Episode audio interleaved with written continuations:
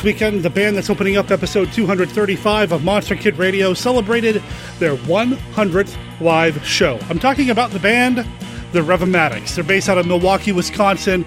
They just did their 100th show at the Fong Fest in North Riverside, Illinois. Congratulations, guys. We're going to celebrate them hitting 100 shows by opening up this episode of the podcast with the song Bikini Atoll from the band The Revomatics. The album is called We Come in Peace. It was released earlier this summer. You can pick it up on Amazon or iTunes. Just look up the Revomatics. You can pick up their previous albums, Hot Rod Strut and Live at Lucky Joe's Tiki Room, on their Bandcamp page. You can find links to all of this in the show notes at monsterkidradio.net. That's the website for Monster Kid Radio, the podcast where we celebrate the classic and sometimes not so classic genre cinema of yesteryear. I am your host, writer, producer, Derek M. Koch. Welcome to episode 235 of the podcast, the first in our new format. Okay, really, there's not a big change. Really, the only change is that there's only going to be one episode this week instead of two, but you're going to get all the same content, all the same material that you would normally get in the previous two episode per week Monster Kid Radio. I'm just not cutting the conversation in half this time and spreading it out over two episodes. It means this episode's going to be a little bit longer than normal. This will probably be the new normal here on Monster Kid Radio. I hope you enjoy what we've got cooked up. The conversation that I am not cutting in half in this episode of Monster Kid Radio is a conversation with Tony Wendell from The Gigantic Project. The Gigantic Project is a blog dedicated to kaiju, mecha, and everything large. And when it comes to talking about kaiju films, I have a blast talking about them with Tony. And this time around, we are going to be talking about the 1966 film The War of the Gargantuas. The War of the Gargantuas. See the two mighty Gargantuas battle to the death. In color, rated G, general audience from United Productions of America, a subsidiary of DEI Industries. And Tony joined me back in July in episodes 213 and 214 to talk about the movie Frankenstein Conquers the World, which came out the previous year from Toho. This film is kind of sort of a follow up, but we're going to get into that while we catch up with Tony here in a little bit. At the end of the show, we've got some more feedback to go over. Another call from Stephen D. Sullivan, one of Monster Kid Radio's favorite writers. He's calling with an update to the voicemail that he left last week on the show regarding Doctor Who. So you'll want to stick around for that as well. And then, of course, I'll talk about some of the upcoming events coming up for Monster Kid Radio for the locals, for anybody planning on making themselves local over the next few weeks and or months. But before all that, like I said, we've got Tony Wendell on deck, waiting with a couple of giant monsters that probably are tired of being patient with me. So why don't we get to that right after this?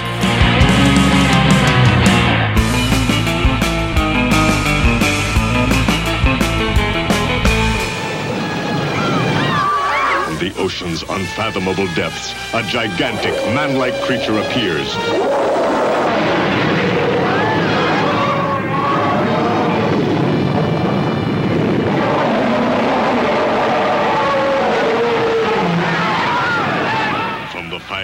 Fiery of the earth comes a prehistoric mastodon of destruction. Never before has the screen known such heart-stopping terror. Starring Nick Adams, Well, I feel he's very important from a scientific point of view. I'd have to cut off a leg or an arm. Doctors, I won't let you conduct this test. Frankenstein, with the strength of a thousand men. And every man's need for affection that makes him a willing captive. The chain hurt you.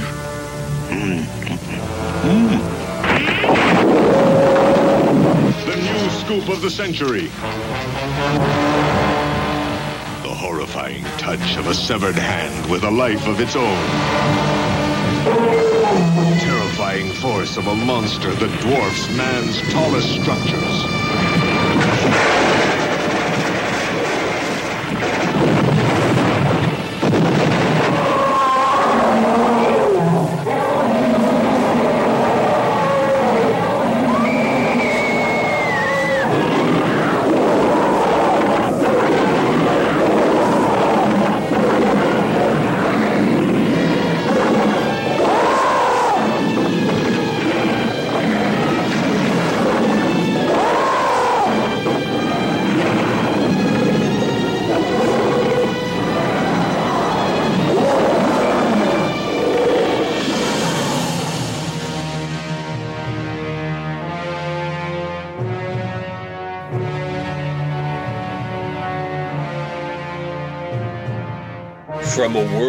beyond our own come the forces of nature unleashed. Daikaiju Attack, the serialized giant monster story. Presented free every week on daikaijuattack.com and sdsullivan.com. Become a member of the Daikaiju Attack group on Facebook. Join the action today. Rocket ship to unexplored planets, captured by unknown powers. Yog, monster from space.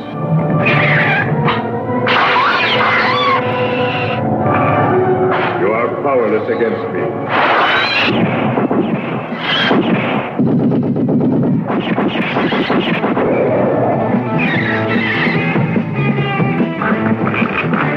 Irresistible, terrorizing monster.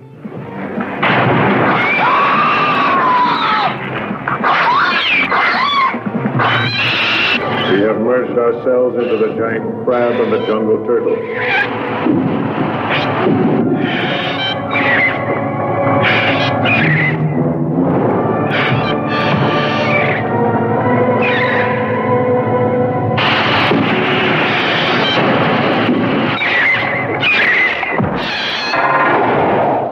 Monsters never before seen.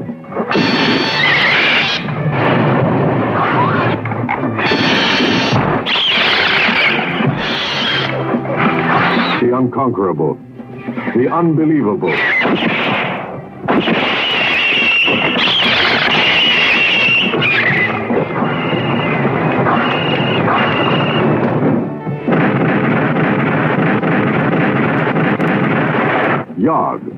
Monster from space. Hey, listeners, before we kick into this conversation with Tony, I forgot to mention at the top of the show that our conversation about War of the Gargantuas is full of spoilers. In fact, we kind of go over the entire story, the entire plot.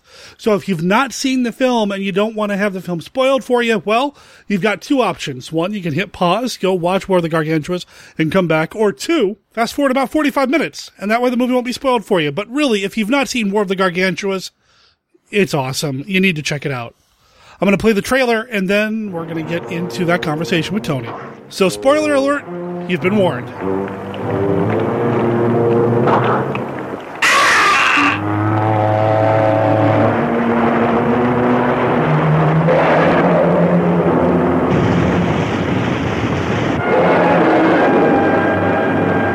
Professor, I'm sure there are two monsters. I got a funny hunch that they're not related as we know father and mother or brother. One might be the other's offspring. I helped bring him up. I knew him better than anyone. He was always such a gentle little creature.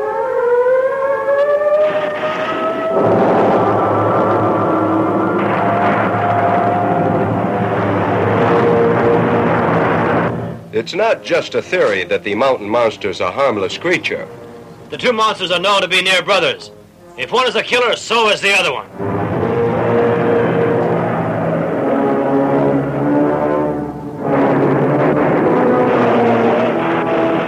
Gaia! Well, that's just what I needed. I want the laser guns put into operation.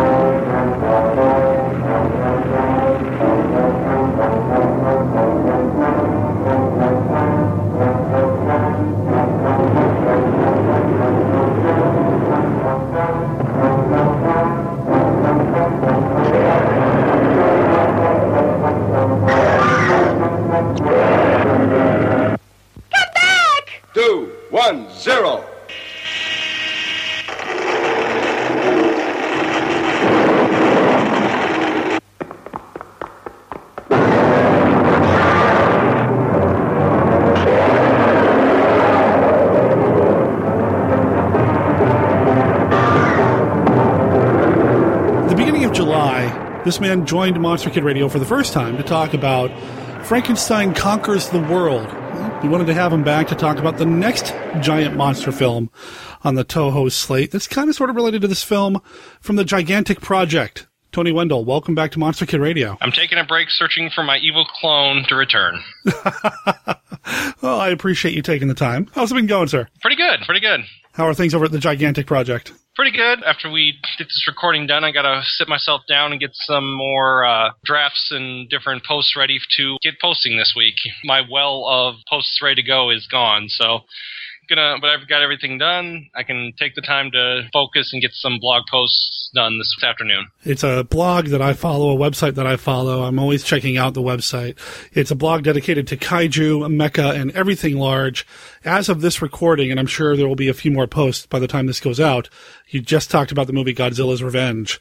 And, yes, uh, which unfortunately, yeah. because I try, I couldn't help but give it the rating I did. We have a soft side for these for the genre of giant monsters and monsters in general. But considering I've been trying to gear my blog to get the newbies and those who are unfamiliar to the genre a taste of what they should be really focusing on for the good entertainment, I can't help but give the be as harsh on Godzilla's Revenge as I was. Compared to the other things that are more mandatory that people see, it really is something that could be put on the back burner. You don't have to apologize, man. It's it's not your fault. now, so we're talking today about War of the Gargantuas. Yeah, let's talk about a better movie. Let's talk about War of the Gargantuas, which is one that I had seen before, but it's been a very long time.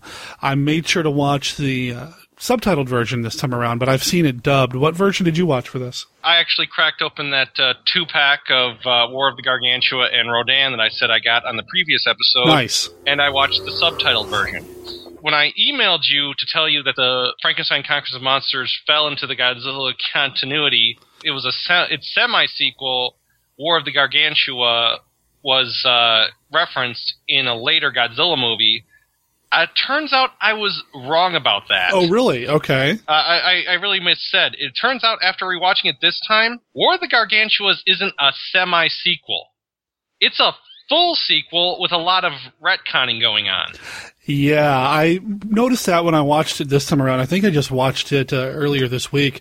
For those that don't know, and I was actually schooled on this one, so I know the exact way of saying it. Okay. I did a Transformer panel and kept using the phrasing wrong, but retconning, for those that don't know, is retroactive continuity, wherein they're going to keep going with the story that they already told you, but they're going to polish up or change some of the things that they already said in the show or movie previously. Or comic book. It's a very common thing in comic books as well. Oh yeah. Now, it was really shown once they go to they flash back to the Kumi Mizuno character, or not flashback, but they actually reintroduce the Kumi Mizuno character, who in this version is named Akemi, compared to what she was in uh, Frankenstein Conquers the World, where she mentions both Frankenstein coming to say goodbye to her in Kyoto, which was the balcony scene, and how they lost him in the fight on Mount Fuji. So making it this is a full continuity wherein for the sake of just, you know, being able to explain this better, we should probably not wait for the as we talk about the as the movie goes on, the naming scene where they name the different the two gargantuas in. Sure. Yeah, for the sake of of just being able to get the confusion out. The green one is Gyra or Gyla, as it was called in uh, the dub on the subtitle version we both watched, mm-hmm. and the brown one is called Sanda. The reference behind that is Guy or Kai means sea and sand means mountain. So it's really just the sea monster and the mountain monster. Mm-hmm. But thanks to the way it's told and making it a, a sequel with retconning going on, Sanda is the original Frankenstein, and Gyra was enough of him that broke off basically in the fight with Baragon, who's never mentioned again, and who's never mentioned in the entire movie, right? And grew into a full-grown uh, Frankenstein on his own in the sea, so that's why he's able to swim and adapt in there more than uh, Sanda, who prefers to stay in the mountains. It's a weird connection, and to try to make the two movies work back to back, it strained my brain a little bit because of the different things that happen in the film, the way they do retcon the continuity, and man, I miss Nick Adams so much. Yeah, I think that's why I thought it was a semi sequel. It makes so much more sense if you think about the movie as they took a chunk of the original Frankenstein, mm-hmm. raised it from a small kid, they connected with that one. It had a chunk of itself fall off and grew in the wild where it became the more feral and evil uh, Gyra, and then they eventually meet and fight to the death. That makes so much more sense than basically uh, revamping your entire history that you said in the previous movie just for this all to make sense. Right. It's odd. They could have done it as a standalone. They didn't have to try to connect it. I, I don't know what the reasoning or what the, the decision making process was behind that. It really is just to uh, keep with the Frankenstein idea, but essentially they could have a whole totally different movie with only two or three minutes of extra dialogue. You can frame, oh yeah, we cre- somehow created this monster. He grew. Uh, he has extreme regenerative abilities. A chunk floated off near the water, and it grew into another one. Yeah, that's all you need to do. Yep. Oh well. I'd still miss Nick Adams though. Who's replaced by uh, Dr. Stewart, played by Russ Tamblyn, who Monster Kids will of course know from Dracula versus Frankenstein. oh yeah. where he played Rico. But unfortunately, I haven't seen Dracula vs. Frankenstein or any other uh, movies with him. Can I ask, as someone who has seen it, what are we getting here for a Russ Tamblyn performance? Is this good? He feels. Uh, what, what's the word I'm working for here? Would you say? Um, wouldn't I have to say it would be the best description? He feels sleepy to me. Like Sleepy, his yeah. his heart's I'll not really sleepy, in it. sleepy, yeah. It's not phenomenal. It feels very perfunctory. It's not very engaging. Granted, Russ Tamblyn, I mean, he's a good actor, but he just feels, I I don't want to say he's phoning it in. And I did read that the dubbed version of this had some issues where he had to go back and redub his voice and it sounds even worse because he sounds even less interested. But yeah, there's just, he's just not that great. He's not that engaging in this. he's supposed to be having moments where he's uh, fawning over Akemi, and it's not even holding a candle to the vibes we were getting off uh, Nick Adams and Kumi Mizuno in the previous movie. Exactly. No, the, the chemistry here seems forced to me. It just doesn't hold up. And the worst thing that a movie performance can do is make you wish you were watching somebody else. And I feel like that happens a little bit with Russ Tamblyn's character in this film. Fortunately, he's not on screen as much as Nick Adams was. I feel like the bulk of this movie, especially the second half, it's really just dedicated to a couple of monsters beating the heck out of each other. Oh yeah, Which is fine by me. Sign me up. That's what I'm here for. yes. so we should probably uh, get into the actual timeline discussion of how this movie breaks down. Yes, yes, We can before we get get to talking Mhm. about the monsters going toe to toe. Right, so the movie, uh, just to kind of talk about the plot here, the movie does begin like a lot of these movies. I feel like begins. There's a, a ship out at sea, and it gets attacked by something. In this case, Giant octopus. I had forgotten about the tentacles. I, I really did. It's been a long time since I'd seen this, and I had forgotten that it was an octopus at first. My memory was that it, it was just one of the gargantuas right off the bat. No, giant octopus. tying into that whole international cut, which was supposed to be Frankenstein versus the Devilfish, but then they scrapped that because they wanted uh, Baragon instead. Mhm. They threw in the Devilfish again, but here he comes back in, and he's trying to basically rip apart and eat the uh, humans that are in the shipping vessel that's going around. Mhm. Shipping or cargo, it's hard to tell, really. Yeah, we don't spend enough time there to really no, because one of the gargantuas shows up to stop the octopus, and you're thinking, well, that's great. This is going to be one of the good guy kaiju. You know how Godzilla is always kind of defending humanity at this time? No, that's not what happens here. This is Gyra. And he tosses the ship. yeah, he eats people. I was shocked. There's a lot of violence in this film. Yep. As I said previously, this is Gyra is who made me be afraid of the water when I first saw this movie, and I Oh, hadn't yeah? seen Jaws yet, and yeah, just watching this and watching a monster. I'd actually forgotten about the scene where he's actually, you know, like trudging through the water, chasing down the people as they're swimming away, and but instead remembered the scene with the actual fishing boat with the drag lines, and they get stuck on him, and they look down. Turns out he didn't have blood red eyes like I thought he was. He, he is just, you know, pawing up, trying to grab at the boat, but he actually is not as scary as I remember him being as a kid. But Mhm. he is still scary, though. He's he is a threat. Oh, it's it's intense. Uh, I was freaked out. I was surprised at how violent this thing was, and that he does chase down those people who had jumped off the ship. He's not just a monster that you stumbled across. He's going to get you, and it's pretty scary. One person survives, and he tries to tell people about what happened, and nobody believes him. And I'm thinking, did you not see the previous film? Of course, there are giant monsters out there. Come on. But nobody believes him that there's another one in the ocean that, that killed his crew and everybody else. In a very cryptic way, too. He's like, it was Frankenstein.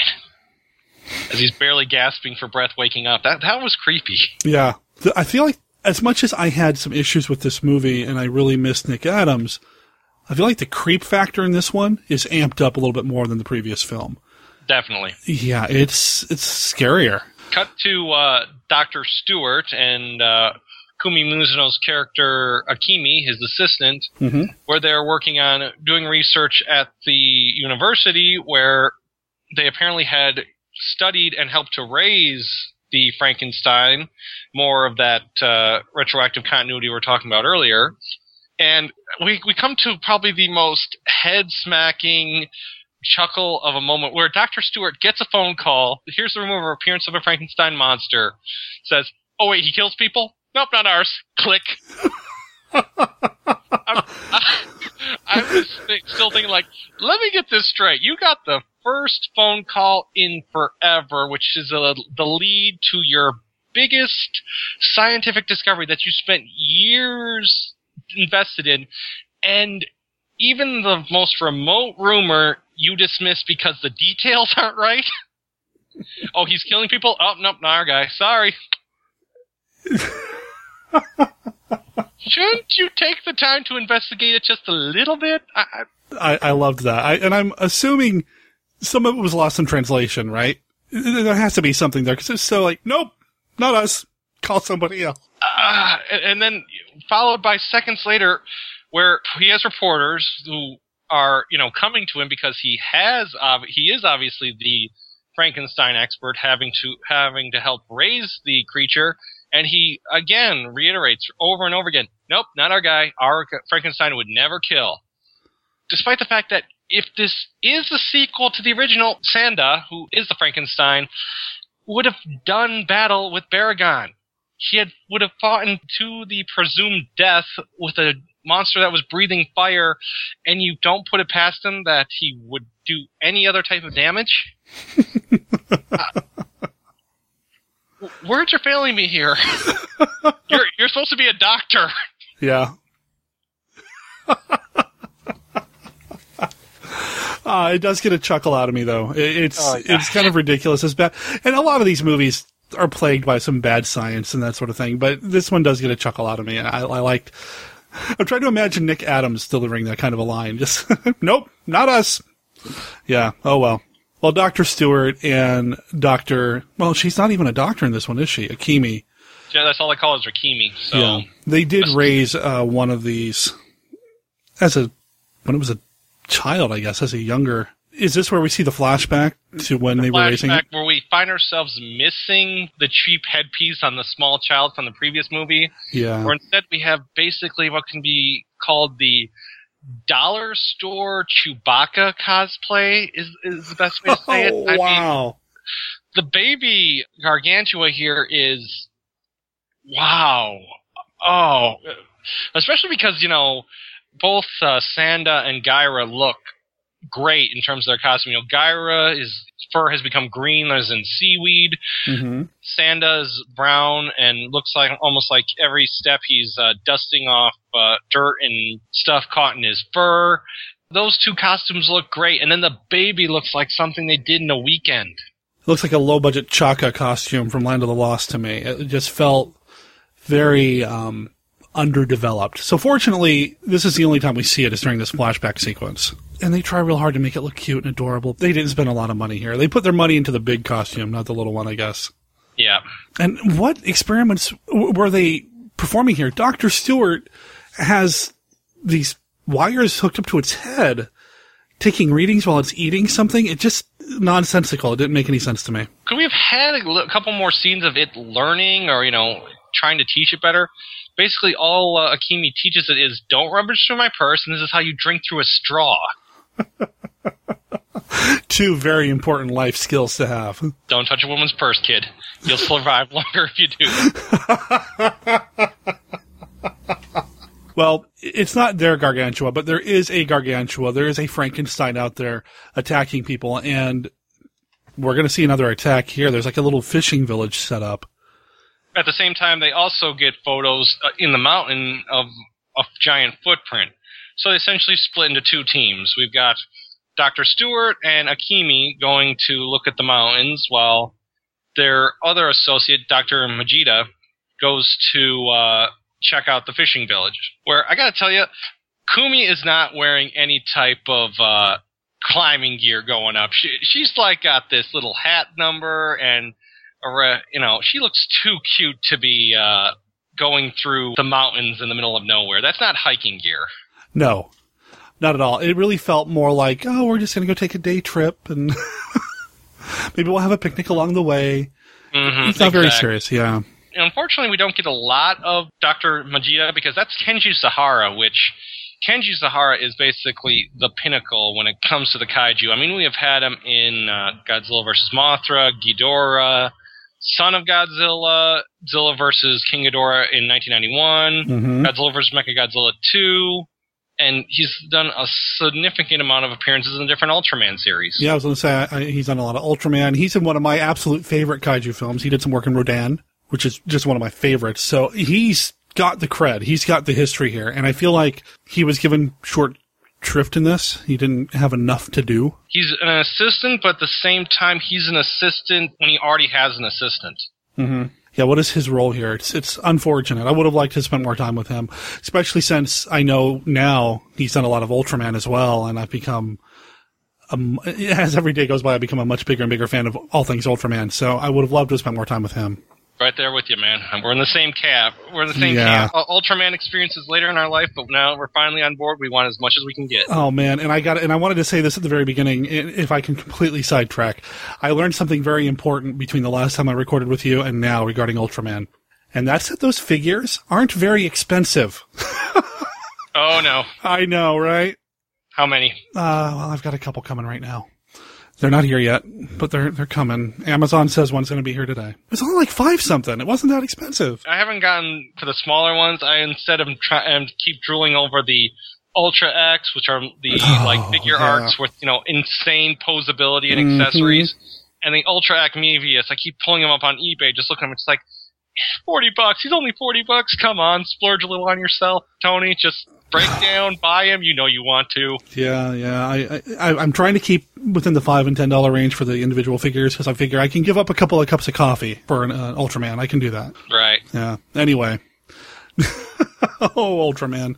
We'll talk about Ultraman at some point in the future on Monster Kid Radio. Let's get back to the Gargantuas. wherein uh, Mm-hmm. we see Gyra getting a little bit bolder. He comes on land and attacks an airport, Wow, that was pretty intense. Especially as he gets a victim. Not only just like, you know, he gets the woman as the sun is coming out, which, you know, the sun is going to frighten him and all that good stuff and get him away. So you'd think that she'd be safe. No, she, he eats her, spits out the flowers that were on her desk that he grabbed in as he was eating her, and then the sun comes out and scares him off.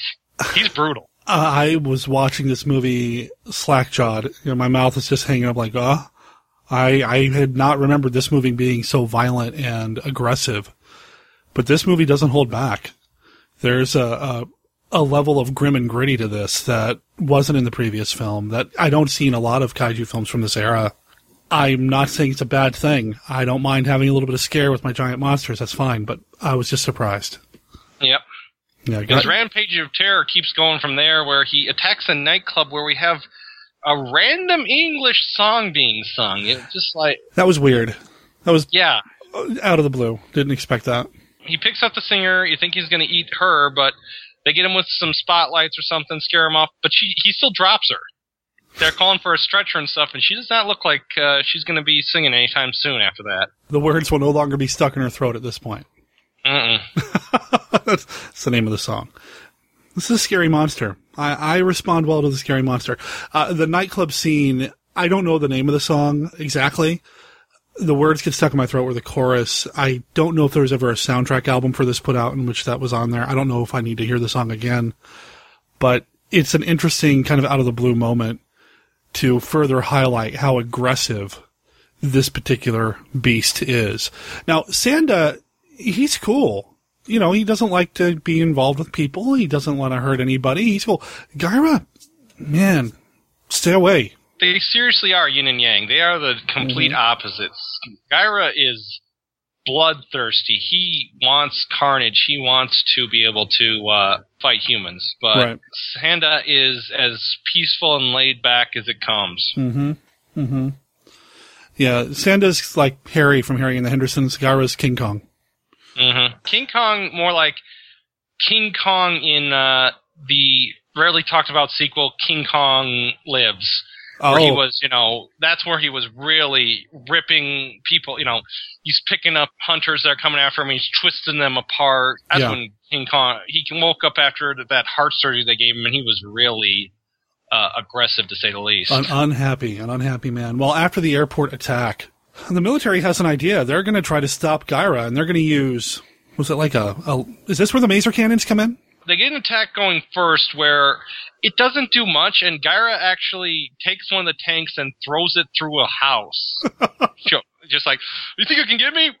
And then the, it's seriously, the tank goes up and through a house. Just like, wow. Yeah. Pretty strong, pal. Yikes. It's then that they finally amp up the attack, bring in the maser cans, which this is the first use of maser cans in all of Toho here. Oh, really? Okay. Yep. This is their first appearance. They wouldn't have another appearance until for six more years, where we got them in Godzilla versus Gigan, and uh, they're setting a bunch of traps, the maser cannons. And did you feel a little bit, uh, you know, just a little bit like, be careful there, guys, as they're getting ready to set up the trap. The soldiers are putting those giant electrodes into the water. Yeah. I'm just thinking, oh, th- this is not going to end well for somebody. Nobody call OSHA on this one because this is not safe. I Uh-huh. also felt bad for the guys flying the helicopters. To corral Gaira into their little trap area, send in the helicopters. What did they think was going to happen? Gaira destroys a couple of these things, killing everybody on board. Who signed up for that job? Mm, It's one of the crap assignments you get when you work with the JSDF. I guess so. You can't always be in the Maser Cannon division, which I actually have. I have one of my most coveted uh, shirts I ha- own is a silhouetted picture of uh, the Maser Cannon, and it says GSDF Maser Cannon division. That's awesome. That sounds Yeah. awesome. I haven't. I bought 'em- I bought it once uh, at a convention in uh, Tennessee, and I haven't found one since. Oh, that's great. I love the maser cannons. I love the way they Oh, look yeah. and the way they move. I love the way they move, the the way they raise their turret. It's great. hmm They look good. the attack goes pretty successful against Gaira using the maser cannons, the electrodes in the water, and some weird like laser pods that they shoot that you know like right in the shins and ankles. Yeah. Gotta tell, it's almost like one of the best uh, laid out attacks we've ever had in, in all the different kaiju movies. They're coming, and we got we know just how to hit him to make sure that he's uh, gonna feel it. And, and they do. They they manage to subdue him and they they stop him. Except Dun dun dun! doesn't Sanda There's come to his rescue? Gargantua. And I remember the first time I saw this, and Sanda comes to save Gaira, and I'm thinking they're buds. There's not going to be a war of any gargantuas here. What are they going to go fight together? I especially love that uh, with War of the Gargantuas, when Sanda appears, he is very expressive. I mean, he appears and, you know, he sees the damage that's done, and he shoots the entire, all the army guys, this look of disapproval, like, what is wrong with you guys? And then he, like, he helps Gaira limp off, and then he, like, raises his arm and gives this wave, like, we're cool. We're cool. You don't come after us. We don't come after you. Just, let's end it here. Just like, oh, uh, wow. But yeah, that's the kind of uh, level of peacefulness that is inside of him. He's like, you know, okay, I know he did some bad things, but I'll keep him under wraps, and we're gonna be good. I really liked the Sanda suit. I mean, you see it with the Gaira suit, but you said he's very expressive. And I feel like maybe we get more close ups of the Sanda face than we do with the Gaira face, and that's maybe why I picked up on it. But I really enjoyed the design of the monster, and I really thought that there was a lot of communication happening behind the eyes. There was a lot happening here. I'm not sure who the suit actor was, but whoever it was, he did a phenomenal Truly. job. Now it's at this time that we get them talking. They name them. This is where the Gaira and Sanda names come in. And it's also where uh, Doctor Stewart and Akemi start talking, and Doctor Stewart says it was probably right after the battle, right near. Uh, I forgot which lake they said specifically, but he was near a lake that ran to the sea. Part of him broke off enough to regenerate into a new uh, monster, and that's how Gaira was born. So they're not brothers, they're not father son, they're clones. It's at this point that uh, Dr. Stewart and insists that the destruction entirely of the cells is necessary. It's also that they reiterate, or at least redouble their efforts to keep uh, insisting that don't hurt Sanda. He's not the bad guy. Gaira is, which is the same thing that they've been saying the entire movie. Almost coming off like a broken record. It's just like they're not evil. He's not bit. evil. He's not evil. Oh wait, there is an evil one. Well, that one's evil, but our guy's not evil.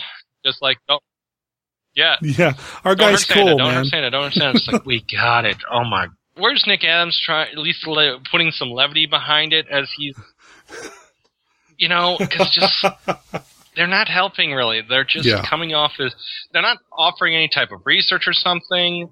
I mean, it was Doctor uh, Majida who uh, who got the cells and compared them to uh, when they find some of Gaira's fur to showcase that they are the same creature, but they didn't analyze it. They didn't, you know, go back to their findings, see if there was any type of serum they could have used to incapacitate the gargantuas in any way, shape, or form. They're just, you know, they're just sitting on the sidelines, insisting, "Oh, we can't kill Sanda."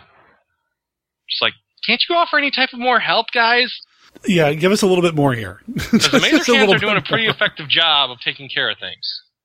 Well, our efforts don't really matter too much because eventually Sanda and Gaira are going to start fighting. they start fighting because uh, as they're in the mountains, Akemi falls and is rescued by Sanda, while at the same time Gyra Right. decides to binge out on what can essentially be the stupidest people in the entire world.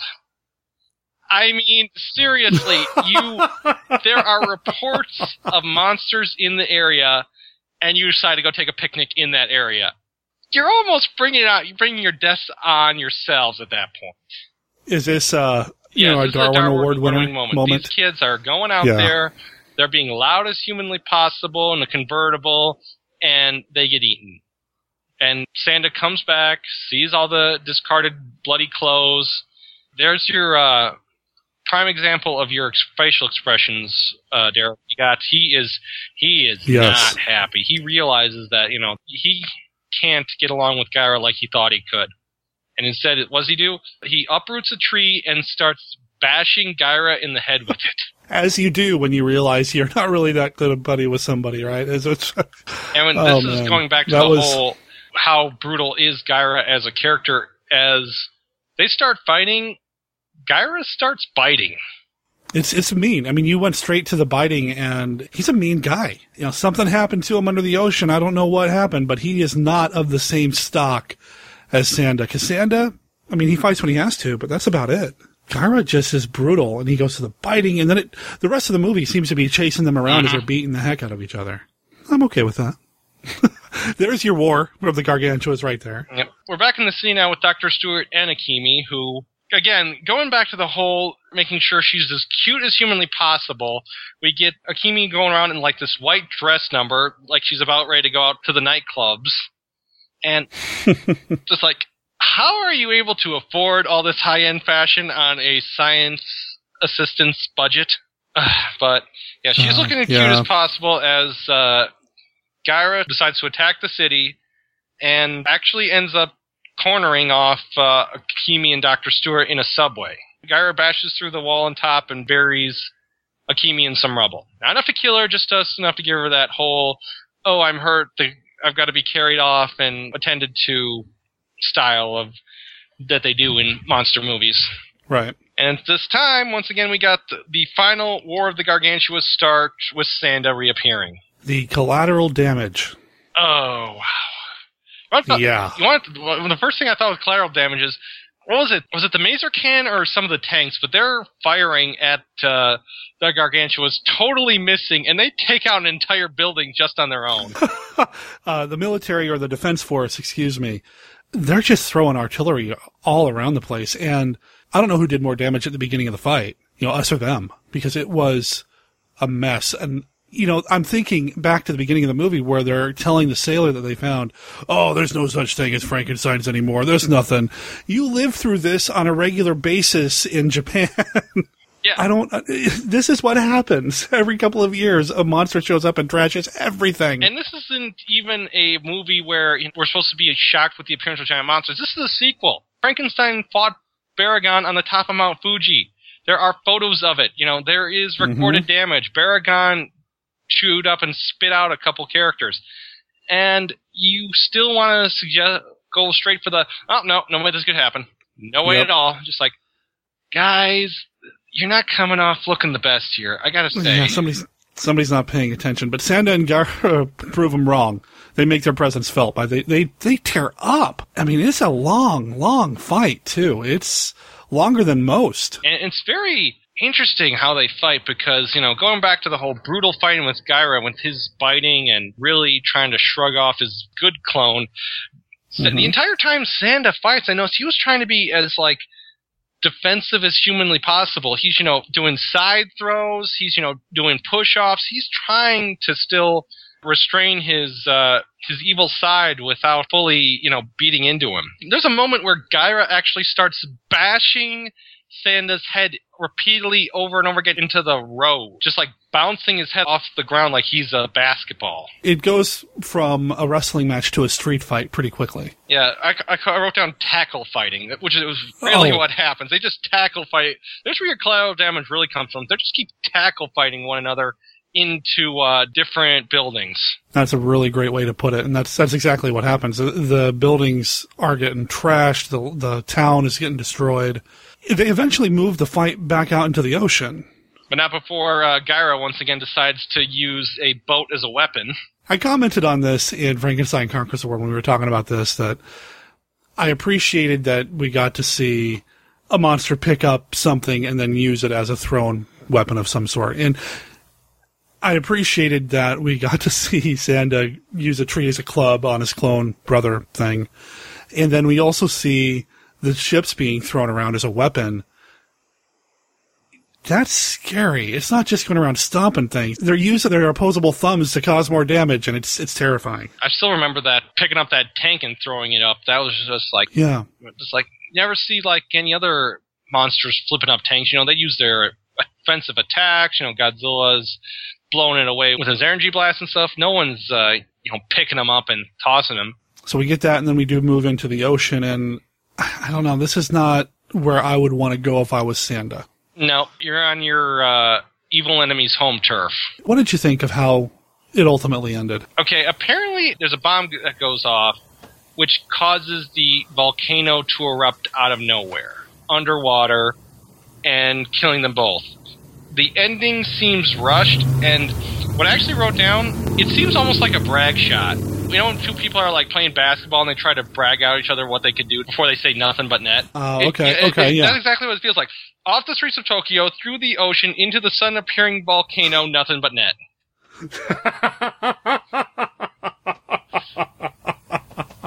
I mean, seriously, that they are. You know, I know with more primal monsters that didn't have an offensive weapon, a, a death was was more dependent on environmental forces.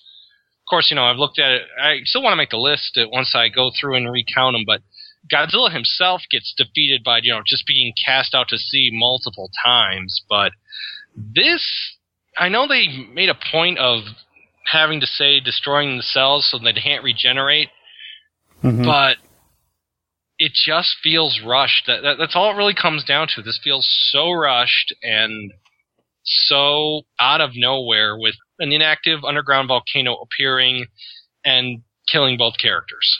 It does seem to come out of the blue. I agree with you. I'm, I'm I agree with you 100%. It does feel a little out of the blue. And boy, sure is nice that Mother Nature cooperated to help us take care of the monsters we couldn't take care of ourselves. Huh? You know? Mm-hmm. But I suppose they have to have a way to end it. They didn't follow up. This is the only time the Gargantuas appear in a film, isn't it? In a film, but I've yet to uh, finally get down and read them because I'm instead of single issues, I've been more reading comics via graphic novels. But apparently, Mm-hmm. the now legendary run of uh, Godzilla Rulers of Earth, Mhm. with the 25 issues, which now is the longest running Godzilla series in history, they have the Gargantuas reappear. I was going to comment on that. I am about halfway through that run because I've been picking them up as collected editions as they go, and they do appear in there. Yeah. And they do have that kind of yin yang at each other, not really relationship. I just got to break down and buy them, but yeah, the actual full compressed graphic novels is how I'm going to end up picking it up. No, I don't normally go for the Godzilla comics just because I, I haven't really given them a shot, but I'm really glad I gave this series a shot. Again, we're sidetracking, but I recommend it. Godzilla Rulers of Earth. It's a great comic book story. I'm enjoying the heck out of it.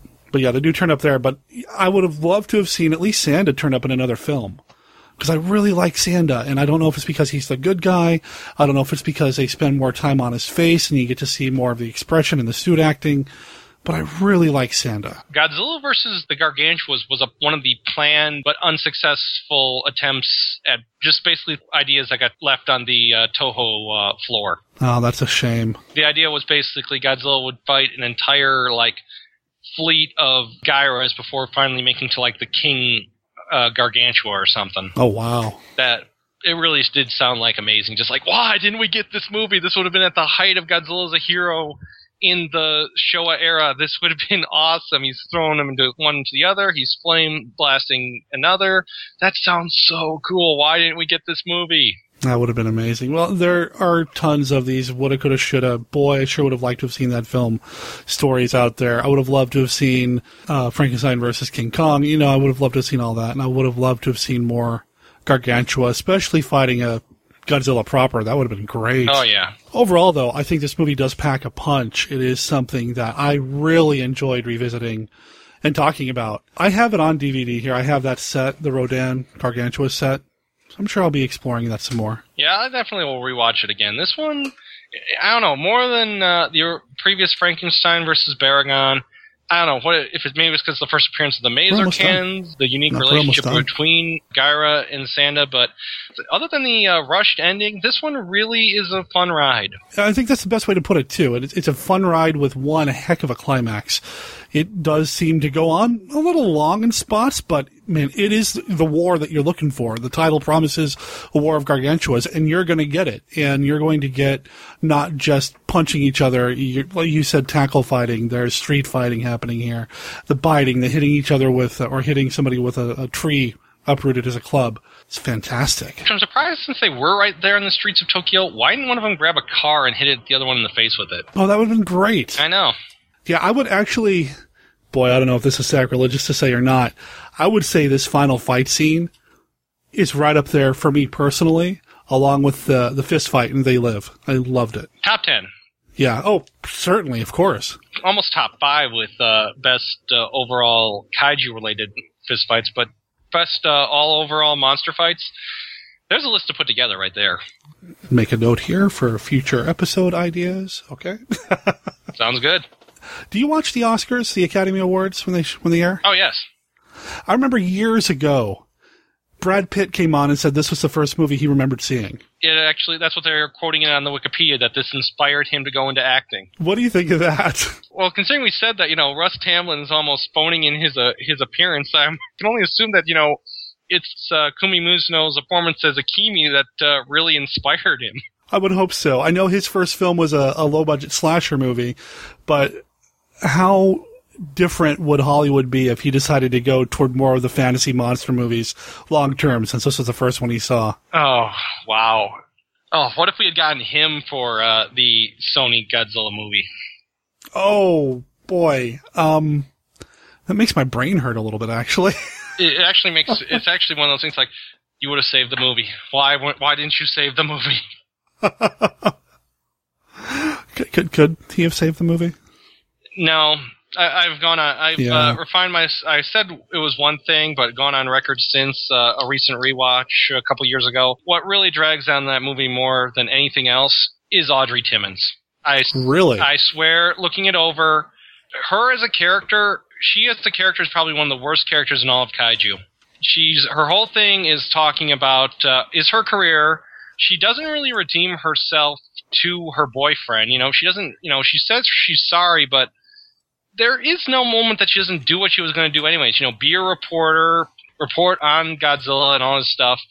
Taking it a step further, once they went to once they did the comics, not the comics, the cartoon on That's Fox Kids, which is if you want to talk about something to watch, watch Godzilla's uh, cartoon before you think about picking up his Sony movie ever again, because the cartoon is just so much fun and so many different monster homages and moments that you know just sing to me as a kaiju fan. But every episode with Audrey that's as a guest uh, once they have her on is basically going around the same circle of pointing out Audrey and uh, Nick trying to date, realizing that they're where they are with their careers are clashing, and then at the end of the episode they're realizing, oh, we're still going to keep trying. La da la da da.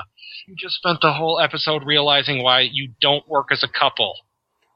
Oh, please stop this. I have not watched the cartoon. I've heard mixed reviews. I've heard the cartoon is much better than the movie, but not by much. Uh, that Godzilla does appear in the comic book, though. Zilla?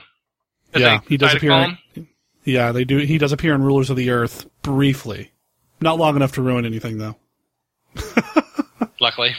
And even if he did show up too long, Jet Jaguar shows up and saves everything. So you know, not to spoil it, but you got Jet Jaguar to look forward to. Jet Jet Jaguar's fun, you know? I love Jet Jaguar. I wish there were more Jet Jaguar out there. So Did you ever play the uh, Xbox game? Or the Xbox or PS2 game, Rulers of Earth, where they Battle of Earth or whatever it was, the second game where you got they actually added in Jet Jaguar. Oh no, I haven't. Is it is it fun? It's fun, and the thing about it is you he has size control abilities, so you can actually shrink down into a tinier form and run around faster and uh, kick the monsters in their shins. That's awesome. I mean, now I've got the Jet Jaguar song stuck in my head, but that sounds amazing. It is. Uh, it's a lot of fun. It's one of the best party games ever. You can get four people around, get some kaiju action going on. It's one of the best things you can ever happen. And if you don't have that, watch War of the Gargantuas. It's There a good go. film. There, you go. I Throw mean, this how- one in, and Mhm. you won't be disappointed. I don't think so. I mean, you might when Russ Tamblyn shows up, use that opportunity to you know get something out of the kitchen, grab a drink, pop the popcorn or whatever, because you're not going to miss too much. Because it doesn't sound like he was missing too much. Not for too long, though, or else you might miss uh, Akemi, who is, as a human character, she's uh, carrying the whole movie on her shoulders. She really is. It's more her responsibility in this movie than Frankenstein conquers the world, which is too bad because I feel like the human characters are better in Frankenstein conquers the world. Yeah. Oh well. Kumi Mizuno. This is why, in the small island somewhere in the world, she's worshipped as a goddess. I think that's good. Highly recommend The War of the Gargantuas. I think it's a fun film. I think it's a fun ride. And I mean, if you're a kaiju fan, obviously you need to see it. But even if you're not, even if you're a little gun shy or lukewarm on the kaiju films, I think this one's going to bring a lot for you to enjoy. I can definitely recommend it as a movie that would. But it's basically one of the ones I would recommend to the whole, you know, unlike Godzilla's Revenge, which I we started at the beginning of the podcast where I slammed on. This isn't a masterpiece, but this is definitely one that could that's got that good solid B level, B as in my rating style level of fun to watch, and you'll still get a lot out of it. Uh, kaiju film that you really want to push more. Not a masterpiece, but still really really good. I was going to ask you what kind of a rating you would give it. Have you talked about it on your Gigantic Project website? No, and now that we've done this uh, podcast, I'll probably put it off to the done pile in terms of different uh, kaiju movies I've gone over. hmm Well, I mean, there's so many out there. Oh yeah, the I actually So- put made a list on Google Docs. I've got about just without uh, watching anything new, two years worth of content, and three years after that of stuff I still got to watch and so I can review. Well, and at some point, we're going to do some Ultraman stuff, and you know, I'm going to ask you to be along for the ride on that. So, Looking forward to it. so, so keep that on the list too. Yep. Tony, I want to thank you for bringing the movie to Monster Kid Radio and for spending some time with us uh, to talk about the film. I know we were kind of under a time crunch in terms of scheduling, so thanks for working with me on that. I, lo- I love what you do, Derek, and I'm always happy to come on and spread the good love of uh, giant monsters and fighting against them and watching them destroy the world. It's a good way to spend the weekend. Pretty much. That's right. Yeah. So people can find you at thegiganticproject.com. And are you still doing Are You Killing Your fandom dot com I actually put on hiatus. I got some other things I want to focus my time on, and it was a blog that uh, was just really becoming strenuous. So it's on hiatus for a little bit, and I'm going to see what other uh, different stuff I can accomplishments I can get uh, working on. Okay. Well, that website's still there, so the archives are there to be explored, but definitely keep up with Tony at The Gigantic Project at thegiganticproject.com or follow the link in the show notes. Tony, thank you so much. No problem, man.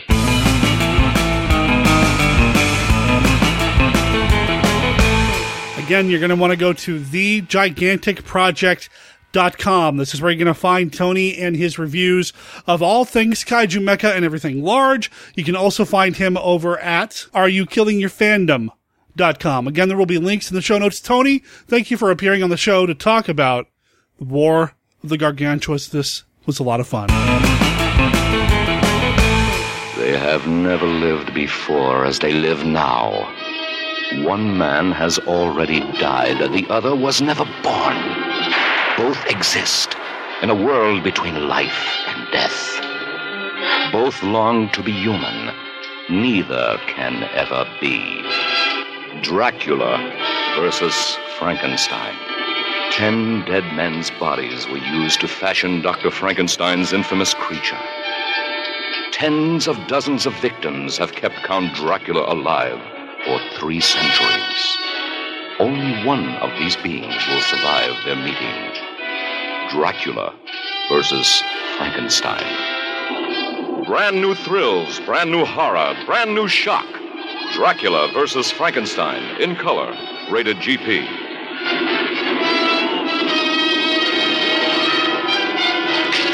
Head over to StephenDSullivan.com, and that's Stephen with a PH. Or you know what? Just go to SDSullivan.com, and you're going to learn everything you need to know about the guy who called in about Doctor Who. Hey, Steve Sullivan here, calling in with an apology to all true Whovians out there.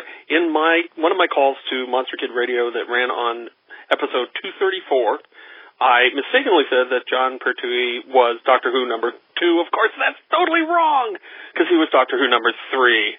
We have uh, Hartnell, Troughton, and then Pertwee, and then Baker, and on and on and on. Anyway, you all know that. I know it too. I speak uh, off the cuff when I do these short calls a lot of the time, and I don't work from notes. So I just I just blew it. sorry, sorry everybody.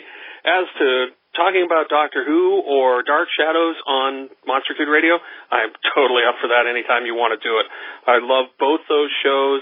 I've seen Dark Shadows, which is my favorite television show of all time. I've probably seen every episode of that twice. Some I've seen three, four, or five times, maybe even more. So, and I'm working my way through it again. So I love that show, and uh, you want me? Just call. And anyone that hears me say something that's wrong on this cast, speak up, because sometimes I'm just working off the top of my head and I make mistakes. So, and I know I made a mistake at the end of the Screaming Skull where I thought the character said rats and he in fact apparently said rest. See, we all make mistakes. Anyway, have a great one. Looking forward to the next show. Take care. Steve, you are more Whovian than I am. No idea. I was taking notes, and I'm glad you called in with an update. An ad- let's call it an addendum, not a correction, but an addendum, uh, a retcon, to use the word that Tony and I talked about earlier when we were talking about War of the Gargantuas. Does that work? I, I don't know. I do want to watch Doctor Who. I do want to get through the rest of Dark Shadows. There's just so much out there that I want to consume. Classic monster material and some not so classic, obviously. But there's so much out there. And if I had the time, you know, I, would be all over it. A Doctor Who podcast? I don't know if I could commit to that. A Dark Shadows podcast? It would be amazing. And I know I keep mentioning Ultraman. An Ultraman show would be amazing too. You know, there's just so much that I would love to talk about podcast wise. It's just a matter of finding the time, the energy, and the resources to making it happen. Stay tuned, everybody, because one of the reasons why we went weekly with Monster Kid Radio so that I can work on a few other projects that may eventually domino themselves into me being able to do more. Maybe. Fingers crossed. We'll see. Thanks for calling in, Steve. If you would like to call in like Stephen D. Sullivan did, call us. Our voicemail line is 503 479 5657. That's 503 479 5MKR. Or you can email monsterkidradio at gmail.com.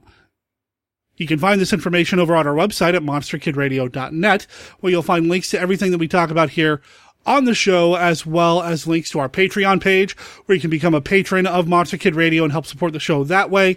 You can find links to every single song that's appeared on every single episode of Monster Kid Radio to go support those bands. You can subscribe to the Monster Rally Checkpoint monthly e-newsletter by entering your email address where they're on the right hitting subscribe, and then once a month you're going to get a newsletter about all things Monster Kid Radio with some original content, original columns, reviews, even monster movie trivia questions. We have a link to our Facebook group where you can join the group and get involved with conversations with Monster Kid Radio listeners between episodes or even while you listen.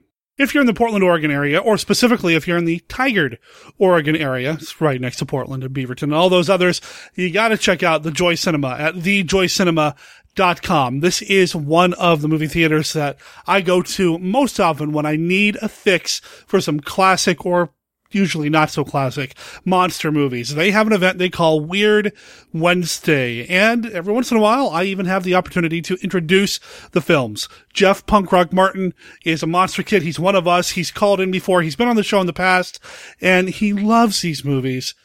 And I think he loves the movie that he and I have been talking about showing at the Joy Cinema as part of their Weird Wednesday series on Wednesday, September 30th. Here he is. Watch out, for here is a superhuman with the strength of a hundred men.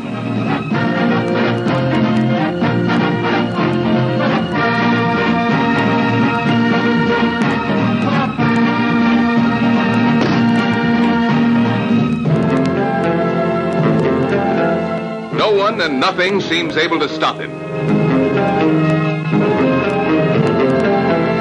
Invincible, invulnerable. Argo Man, the fantastic Superman. But even he had his Achilles heel, a beautiful woman's kiss.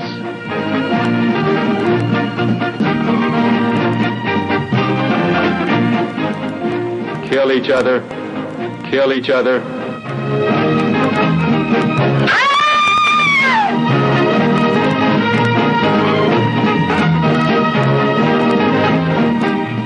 Argo Man, the fantastic Superman. Kill each other.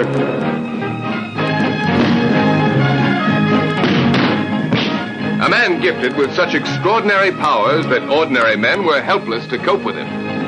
Everyone and everything was pitted against him, from hired killers to the most diabolical inventions of modern science.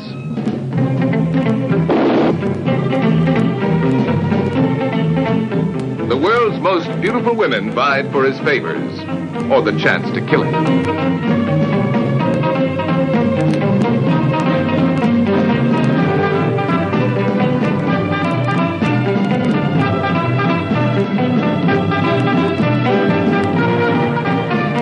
Each other.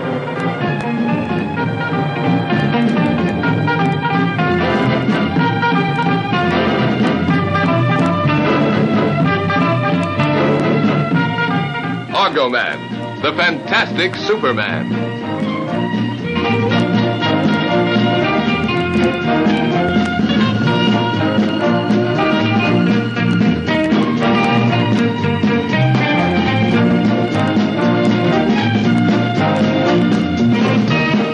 Picture which will take you on a journey out of time, carry you on a crest of thrills and laughter from start to finish. Be sure to see this Superman power.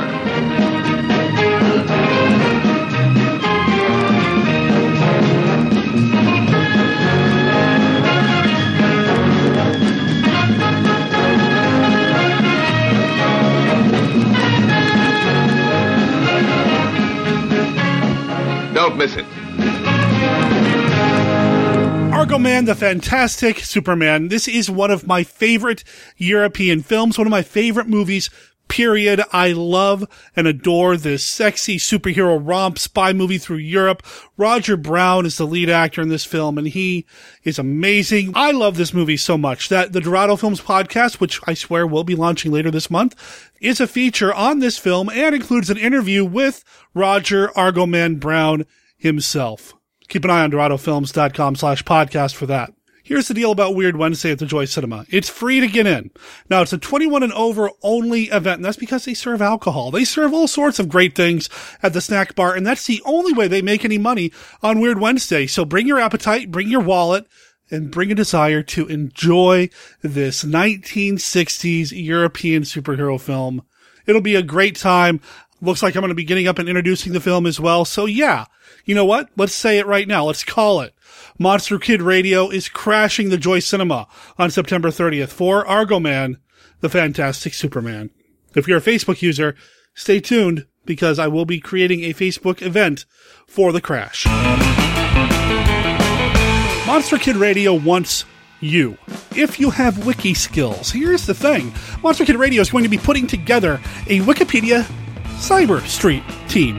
If you are skilled in the ways of Wikipedia, if you can speak their language and code their coding, we would like to ask you for your help. Now, this is not a formalized campaign or anything like that, but if you ever hear anything about any of the topics that we talk about here on Monster Kid Radio that you think needs to be on Wikipedia, well, go ahead and do it. Monster Kid Radio does have a Wikipedia page, so you can go ahead and link back to us over there.